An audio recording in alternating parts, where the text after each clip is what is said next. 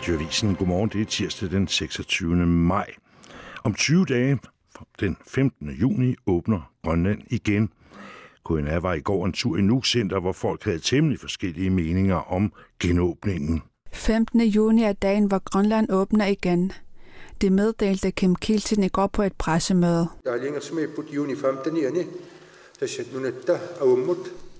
Flytrafikken blev den 20. marts indstillet på grund af frygt for coronasmitte.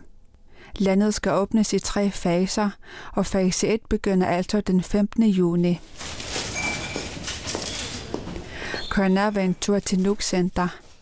Her havde folk temmelig forskellige meninger om genåbningen. Victoria Joelsen. Victoria Joelsen, der er skoleleder i Tislip Edouard Fjerde, er rolig over for genåbningen. Jeg er rolig, men på den anden side er jeg også lidt bekymret for, hvis der skulle være spredning. Men når man tænker på beredskabet, er jeg meget rolig. Vi skal nemlig til udlandet i sommerferien. Vi er dog lidt bange, men vi følger med, og vi har ikke ændret billetterne endnu. Vi håber, siger Victoria. Marci Brøns Kemmet, en studerende fra Elimmarfik, mener, det er fint at genåbne landet. Altså, jeg synes som sådan set, det er okay. Øhm, fordi at de selvfølgelig øh, tager sine forholdsregler, tager deres forholdsregler, øh, og ikke bare åbner op for alle og enhver.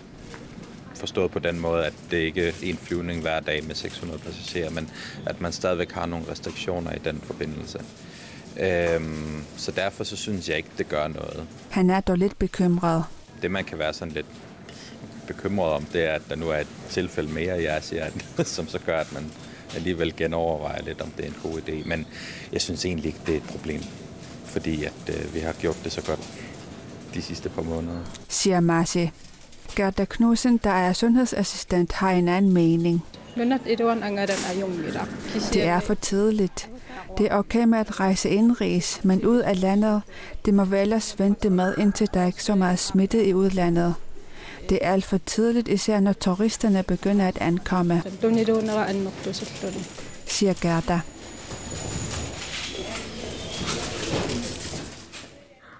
Benning Rock Stenholdt havde været i Nuuk Center. Der kommer snart nye kitler og uniformer til Grønlands sygehuse og sundhedscentre, det fortæller Danmarks Radio. Region Midtjylland i Danmark har nemlig skiftet tøjleverandør inden for sundhedssektoren, og i den forbindelse har de fået en masse tøj til over, som intet fejler, skriver DR. Det har fået en tidligere læge i regionen og nu regionslæge i Nordgrønland, Peter Vedsted, til at spørge, om tøjet kan komme til Grønland. For han oplever, at sundhedspersonalet ofte mangler skiftetøj, og i stedet må gå i deres eget tøj. Det fortæller Peter Vedsted til DR. Det vil sige, at øh, i forhold til, hvis man skal overholde hygiejnekriterierne for at, at omgås patienter, jamen så har man brug for at skifte tøj. Og øh, der forspurgte jeg, om der var mulighed for at få det, og opdagede, at det var faktisk noget, som det var svært at få råd til. I alt bliver 20.000 stykker tøj sendt til i to containere fra Region Midtjyllands Hospitalsvaskeri Midtvask til Grønland. Tøjet er gratis og ankommer om cirka fire uger.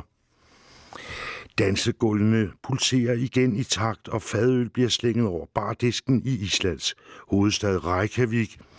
I går mandag har bar, diskoteker og natklubber i Island fået slået dørene op på ny, efter ni ugers nedlukning som følge af coronaviruspandemien.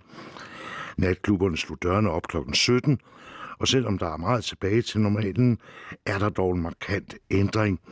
For kl. 23 skal natklubben og bare lukke, Normalt kan islændingene feste til klokken 3 på hverdage og til halv fem om natten i weekenderne. Island er det første land i Europa efter Letland, der har åbnet sine natklubber igen. Island har sagt, at det har coronaepidemien nu under kontrol.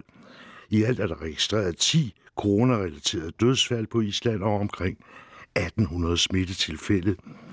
Udover natklubber og barer har fitnesscentrene også åbnet mandag i Island.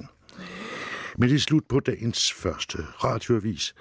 Vi er tilbage kl. 8 med mere nyt. Tjek vores hjemmeside knr.gl. Mit navn er Carsten Sommer.